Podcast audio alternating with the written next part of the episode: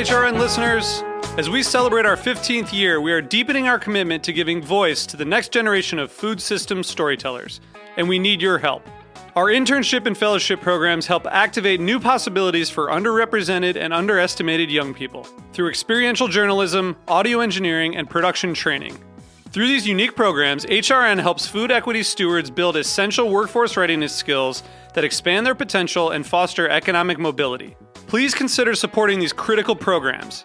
And with a minimum donation, you can be entered to win a dinner for two at an amazing restaurant in one of eight cities and tickets to a concert at a great venue in one of those cities. We have incredible partners across the country who have donated, as they also share our passion for helping to educate the next generation of food systems storytellers. Check out heritageradionetwork.org slash 15 to donate and enter to win today. That's heritageradionetwork.org slash 15 to donate and enter to win today. And make sure you donate before March 31st. Thank you. Today's program is brought to you by Rolling Press, a family run, eco friendly printing company. For more information, visit rollingpress.com. Hey, hey, hey, I'm Jimmy Carbone from Beer Sessions Radio. You're listening to Heritage Radio Network broadcasting live from Bushwick, Brooklyn. If you like this program, visit heritageradionetwork.org for thousands more.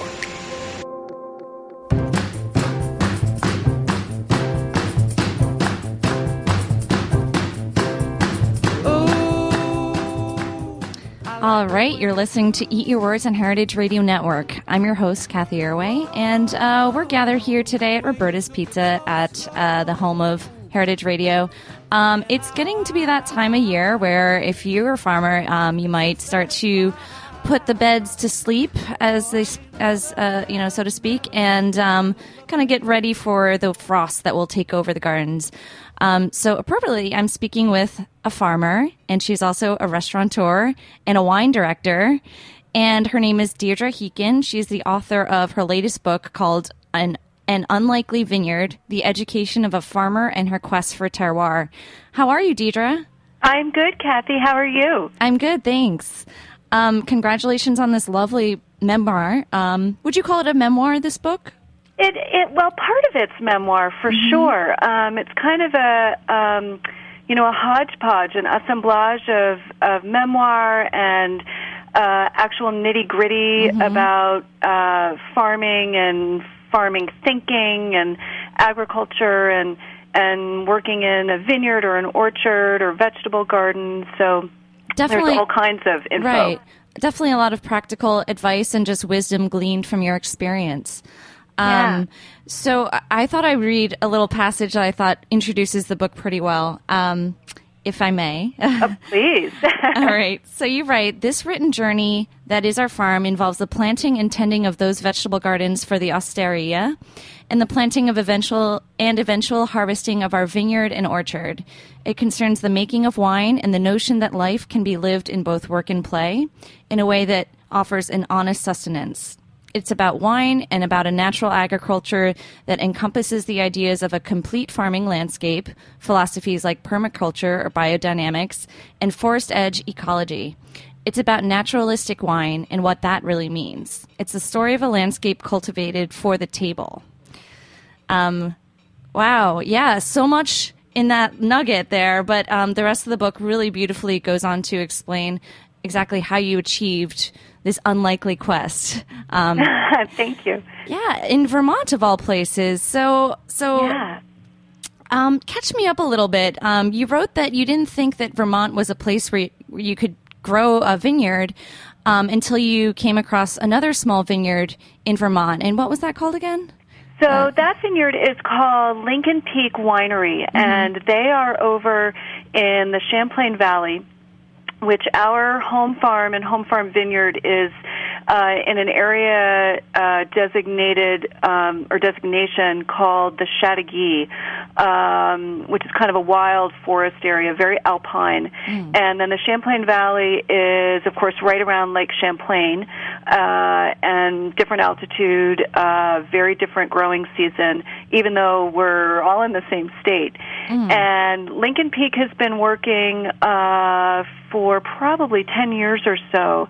Uh, and they, um, I had been told about them by a friend who lived nearby them and had gone to taste the wines and you know said that they were uh, they thought they were really interesting and uh, they really said something about the possibility mm. Of wine here in Vermont and and being a, a wine director uh, for our restaurant I was immediately kind of captivated by by that notion and uh, my husband and I went for a visit and and sure enough, I mean, they were doing some really nice work, producing and growing some really lovely wine, and uh, it kind of really cemented for me this idea that um, wine was possible in, in Vermont. Vermont. That's yeah. really exciting. And of course, you've taken up um, and becoming a pioneer yourself in growing grapes for wine in the region. A lot of trial and error recounted in this tale.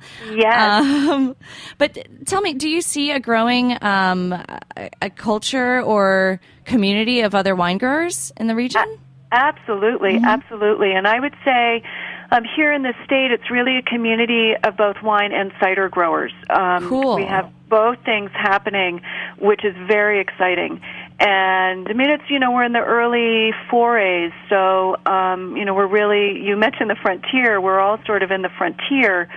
Even though cider has been grown here for a long time, right. and apples have been grown here for a long time, but but there was a period of time when there was no cider, and and now, as you know, I mean, it's a renaissance everywhere. Yeah. Um, so so that's happening, and and in tandem, you know, the wine is really beginning to happen. We probably have about between 22, 25 licensed growers and wineries uh, that, that are producing wine. There are more folks who have started vineyards who plan on licensing in the future.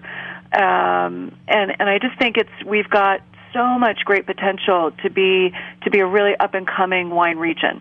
That is so cool. I'm very excited to try some. Incidentally, I did get to try a lot of Vermont wines recently. And just like in the past few years, it's really been an exciting movement. And we just had New York City uh, Cider Week recently. Yes, um, yeah. And I tried some ciders that I really couldn't tell if they were wines or cider or what. Yeah, they're it's, very elegant. Mm-hmm. um, and My they really, of, I think, yeah. speak to to what Vermont's land, Vermont's landscape offers. Yeah, and what do you what would you say about the distinctions of the wines that are grown in Vermont? Uh, are there any flavors that are very prominent or unique? Yeah, I mean, I think um, we we are uniquely American um, first and foremost, and and by that I mean we're working predominantly with varietal crosses. Um, in some cases, French hybrids, but um, in other cases. Uh, crosses that come from French hybrids that uh, have a, a vitis vinifera component as well as Native American uh, grape varietal component. Really? And that, uh, you know, in the past, historically, native, you know, indigenous grape varietals here or wild grapes, if you tried to make wine from them, they would have a taste of what uh, most people would refer to as foxy. In some cases, they're called fox grapes. They have kind of a musky element to them. But the crosses that have, the horticultural crosses that have been done with vinifera grapes and this stock, um, produce really beautiful um, wine grapes that mm-hmm. that have uh, highlight the vinifera elements and all the good things about the growing uh, DNA that the native grapes have, but have sort of released that foxiness um, out of the the picture, as wow. it were. Um, so, so I mean, a couple of things that I would say that are are really distinctive. Um, they make great food wines, which okay. is what really attracts me to them. We have a, a, little bit higher acidity, as many alpine or mountain wines do, given our climate here, mm-hmm. uh, which make for very good food companions. Um, we also have not only are there is there fruit, but there are savory qualities hmm. that I find in a lot of the wines that we make that pair really nicely with all different kinds of ingredients that we can grow here. Um, and interestingly enough, ingredients from far flung places. Uh, there's a restaurant in Boston, um, Oleana, that is uh, specializes in Middle Eastern Mediterranean food, and our wines make a very happy companion for those oh. kinds of spices and flavors, which um, you would think is unusual, but uh, the the wines are you know, very aromatic. Um, And in some cases floral, but then, as I said, there's a savory note. Uh, so I think that that makes them very um, unique and interesting. That's and, uh, exciting. yeah, was that sort of a coincidence, or because the the restaurant was close by, the wines maybe they they tried to create a flavor that would pair well? You know, I think you know I have a, a kind of a theory about when you see wine start happening in American uh, cultures like ours, and it's usually an outcropping of a food movement Okay. where uh, you see local food happening, CSAs, farmers markets, cheese. um, cheese, absolutely. And in Vermont, we have a huge, um, longstanding cheese movement. And when you see these kinds of things start to happen, I think that it's natural for agriculture uh, and producers to look to libations. You know, Yeah. look to wine and cider and, And beer and spirits, and uh, we have all those things going on here in the state. And um, I think I think there is definitely a relationship. Uh, and what I think is really cool about it is that what you see is that they tend to go together without there being any overriding uh, manipulation of it's, it. it's sort of like a natural, yeah, sim- symbiosis. I don't know the word. Symbiotic, yeah, Yes. symbiosis, exactly. Wow, that is very cool. So, what are some of the grapes that are doing particularly well that we can try um, from your vineyard? Yeah, so um, we make a, a wine from a white grape called La Crescent, uh, who French? traces her, um, yes, French and kind of nature and thinking. um, and she traces her history back to a grape called uh, Moscato d'Amburgo or Muscat d'Ambourg, Okay. which is actually a black muscat. and we make uh, an orange wine. We make uh, a sparkling orange wine from that grape. We also have a new blend, white blend, uh, that's coming out, and uh, a white pet nat made from that as well. Wow, those So, sounds very I- interesting. Yeah, I find I find that grape particularly interesting. Um, to me, we have a couple of red grapes. Uh, one is called Marquette, which is being grown uh, quite widely here in the state, and that comes from Pinot Noir. And Marquette has um, is very responsive to the season.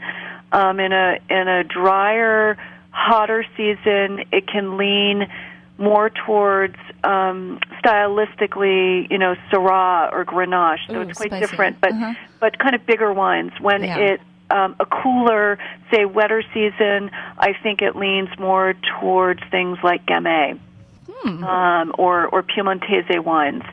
Um, also depends on you know what kind of microclimate they're grown in. The other red that has really intrigued me is actually an older French hybrid called Frontenac that um, we've been aging in old oak barrel, and uh, we're coming out with it this soon um, from 2013, and I'm really excited uh, about how the fruit from this particular vineyard we farm uh, in old oak uh, just marries incredibly well. Um, and so I think that's pretty exciting. And then there's some other, there's, uh, in addition to Frontenac, it has what are called two sports or two offshoots, Frontenac Gris and Frontenac Blanc, which we also grow. And the Frontenac Gris uh, we use in a still rosé and also a, a pet nat. Um, so we're pretty, pretty excited about that as well. Wow, it sounds like you know just constantly evolving, and it, that's a really great reminder that each grape varietal can have so many different faces, and that really comes down to terroir. Yes, And- exactly, and season and weather. So Yeah.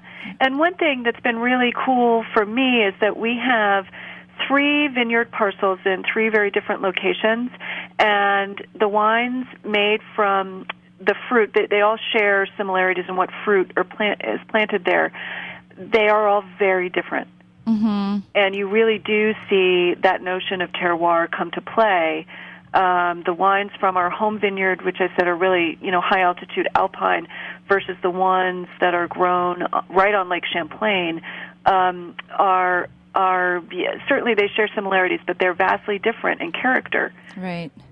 So now um, you mentioned um, that you follow biodynamic um, farming methods. Um, the passage I just read from um, stress naturalistic wine growing. Yeah. Do you label biodynamic on your wines, or is that We we don't because we're not certified. Okay. Um, but our practices that we follow are um, largely um, informed by biodynamic viticulture. Uh, we also, because of where we are and and my experience in in learning about biodynamics, we we also use other um, organic agriculture information like permaculture, you know, other not- organic ideas um, that not also inform strictly right? doing. Not not strictly Uh, biodynamic. Yeah, and Um, and though though having said that, I mean we we make some of our own preps. We do um, we use plant medicine when needed, uh, and that simply means making teas out of things like you know chamomile or stinging nettle Right. that so, have certain properties that we use that we Oh, then use them for. Interesting. Um, so, you know, I see a lot of labels nowadays that say biodynamic or organic, but that's another story. Um, Yeah. I mean, how how relevant is that to the cus- c- consumer? Because you know, you have to get this certification, you have to pay for it um, to get that labeling. Uh, how valid is it when people are labeling biodynamic? Do you see this as a flexible term, or is it a really it, it, I don't know is how it, is legit? it more stringent? Yeah, Yeah. I mean, this is a really, really good question, and I think something that um, certainly in wine we struggle with, um, and, and certainly in other farming in terms of certification. Um, my understanding of biodynamic certification uh, is that there are. Um, you know, very clear cut and prescriptive methods Right. to follow, and It's like that a if pass, a test you have to pass, like the Ki- SAT. Kind of, and and that you you know you've got to follow all those things to a T. It's the same for organic Mm-hmm. um, in, here in the states, and um, you know I think sometimes for a grower, uh, while those things can be really useful, they can also be too confining Yeah. um, depending on what's happening in the growing season and what's happening with your soil. And um, so, so for the grower, I think that that's there's a little bit of a conundrum Oh, about gosh. that. For the consumer, I think it actually can be very helpful uh, when you see something that is certified. You do know that they have followed those strictures um, to the T and those guidelines. So, so what can be confusing right now is that there there are some, oh, you know, distributors uh, and and certainly some wineries that will say we are organic, we are biodynamic, but the consumer doesn't really know if that's Right. true or not. Or- or, like, what- what are you sacrificing? very confusing. or maybe like, what are you sacrificing in in? I- don't know. In order to stick with these strict rules uh, that have been placed for you, who knows? Um, Ri- right. So it's definitely a conundrum, and I think where we are now, kind of my best advice for the consumer is to research your wine in the same way you would research your food. You know, if you're concerned about where your food comes from, uh, you know, it's very easy to go online and look up uh, a vineyard, you know, or you see a bottle in a store, um, to to look it up and get some information. You can also, you know, go to stores and restaurants that um, you know are specifically interested in organic or biodynamic or uh, you know what we call natural wines. I, I think I smell an app for that if it has not been invented yet. So Yeah, I, hopefully no, we'll I see. think that's true, but I think somebody could hop on it really quickly. Yeah. All right. So we're going to cut to a quick little commercial break. Um, I do want to talk a little bit about more uh, labeling issues going on in Vermont. I think you know what I'm talking about GMO um, right when we come back. So more talking with Deirdre Heekin after a moment.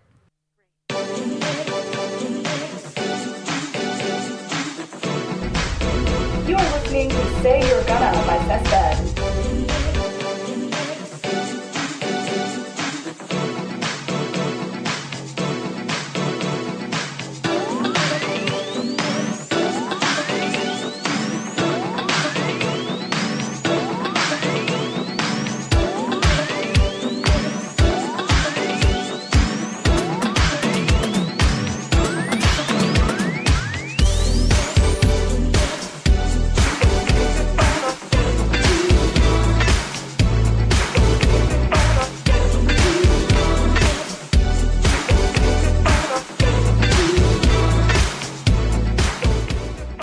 Today's program was brought to you by Rolling Press. Rolling Press is a family run digital and offset print house that brings together eco friendly methods, ethical practices, and personalized service. Using environmentally responsible papers, non toxic inks, and wind power, Rolling Press represents the harmony of traditional craftsmanship and mindful sustainability. Rolling Press offers advice on reducing paper waste and energy consumption, helping you save money and minimize your carbon footprint. For more information, visit rollingpress.com.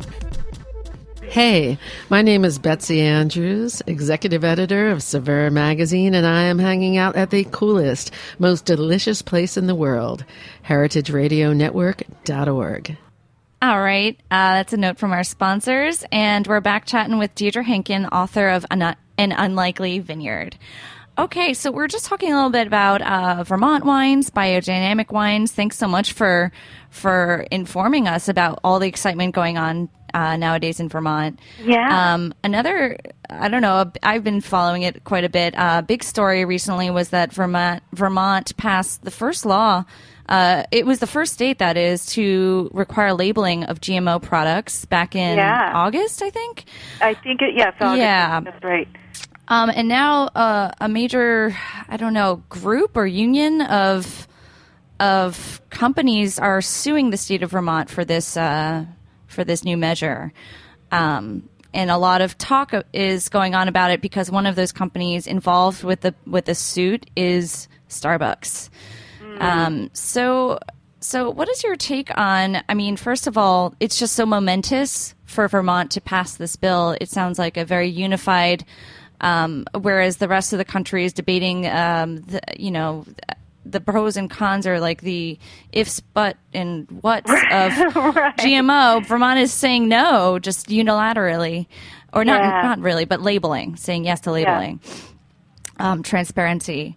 Um, is Vermont like another idyllic like nation of its own of like green ideals? talk of success, secession. Yeah, right. Um, I mean, no, I'm sort of sort of kidding. Mm-hmm. Um, I mean, I think I mean Vermont, like any other place, has its you know own issues that it's grappling with. Um, but we, because we have such a vibrant food culture happening here now Mm-hmm.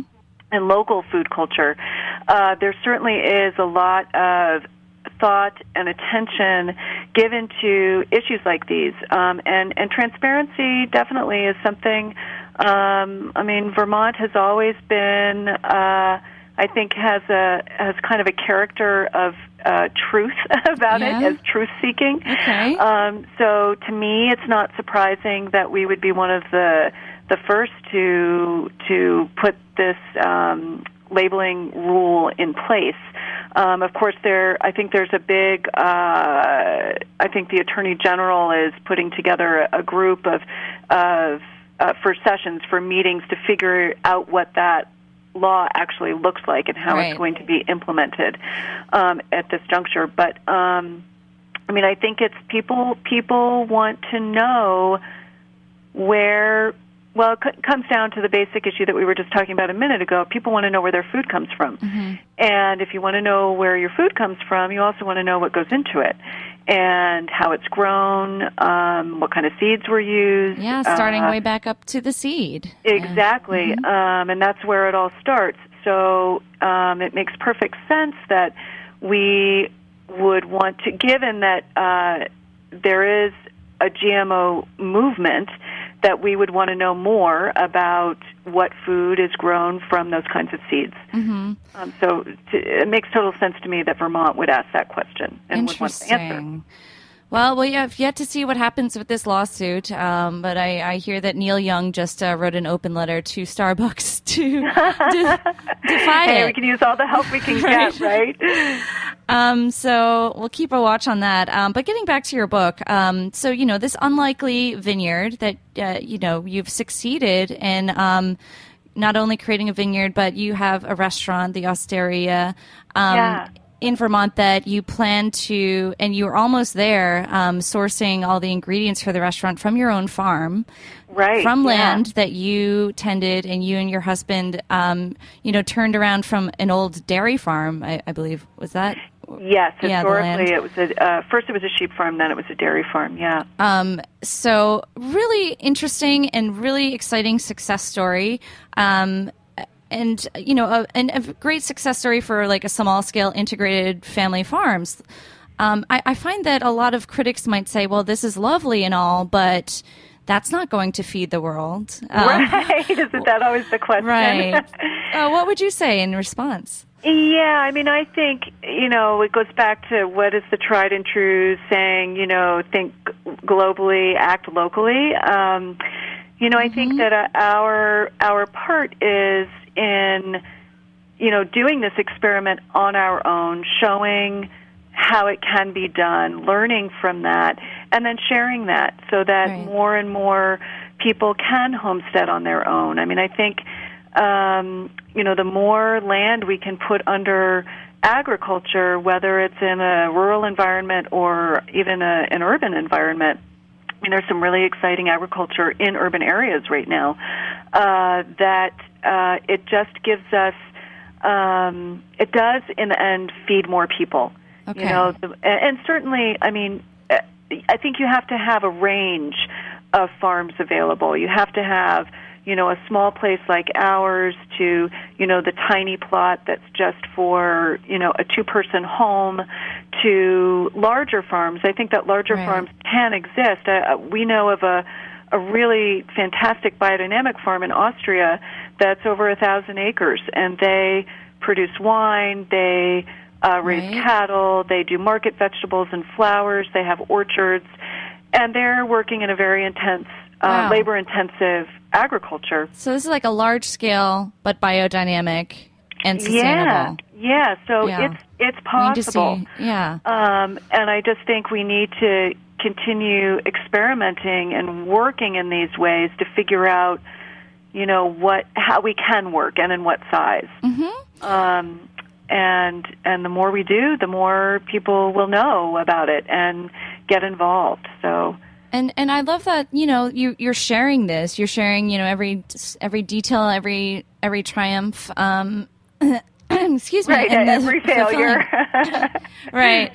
Um, but your story does seem to embody, I think, a dream a lot of people are having these days of getting more closer to the land in some way or another, whether it's Yeah. starting, you know, your own self-sustaining homestead, uh, family farm, or or some other ways, uh, maybe supporting those small businesses.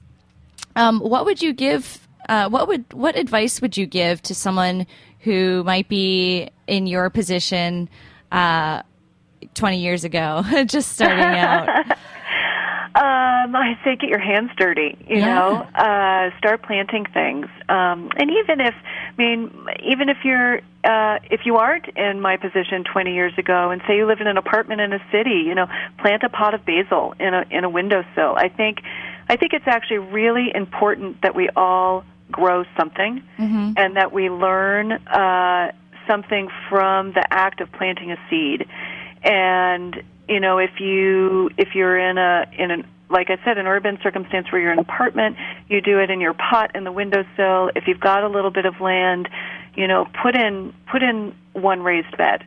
You know, do start planting something, and and just uh, I think that um, is probably one of the most revolutionary acts we can do in this day and age is to plant a seed. I love that. Um, I love that you say that farming is also probably in everyone's blood, if we go Yes. back far enough. Yeah. Um, did you feel, um, while you were being an unlikely farmer uh, at first, anything that was uniquely intuitive, like I don't know, that just sort of came to you? Oh, I do think that there's some uh, intuition uh, that comes into it. Um, I think that it probably, you know, again, it's going back to that act of planting the seed. I think that Right. that calls in us something pretty primal. And uh, there is probably, just like in an apple seed, there are thousands of years of uh, DNA that, in, that when you plant an apple seed, the plant reaches down into that DNA and um, creates a new apple tree based on its environment, sort of out of this grab bag of DNA. Uh-huh, Um, I sort of equate it with us planting something Oh my goodness, we so we true. grab down into our grab bag of of uh, historic DNA, and um, there's something that really it just connects us uh, and grounds us. You know, I mean, it, that word, that phrase makes a lot of sense, grounding us Uh-huh. um, to to where we come from. That is so interesting. I love that, you know, there's always some traits that can that can be brought about um, Yeah, in some way or another. yeah. Incidentally, we just had Rowan Jacobsen on this show too, so I learned all about how Oh. Yeah. Is he a neighbor Rowan of was yours my or first something? editor. Oh, great. Yeah, Yeah. we used to work together. That's wonderful. Oh, it was so much fun, and I learned a lot about apples. Uh, yeah, he's great. So, okay, yeah, and that's also another Vermont neighbor of yours. Um, exactly, exactly. Um, th- this is really lovely, and this is so wonderful. I, I'm so glad that you wrote this book um, to share your story in a very, um, you know, not a too preachy, not a preachy way, also not a too glorifying way, um, but in a really real way, and it was inspiring. So, thank you so much, Deirdre, for Oh, for sharing this book. Cathy. Thank you. All right, and that's about all the time we have today. Um, we'll see you next week on Eat Your Words.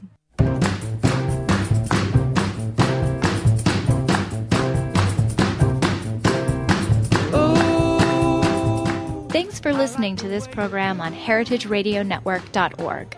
You can find all of our archived programs on our website or as podcasts in the iTunes Store by searching Heritage Radio Network. You can like us on Facebook and follow us on Twitter at heritage underscore radio. You can email us with questions anytime at info at heritageradionetwork.org. Heritage Radio Network is a 501c3 nonprofit. To donate and become a member, visit our website today. Thanks for listening.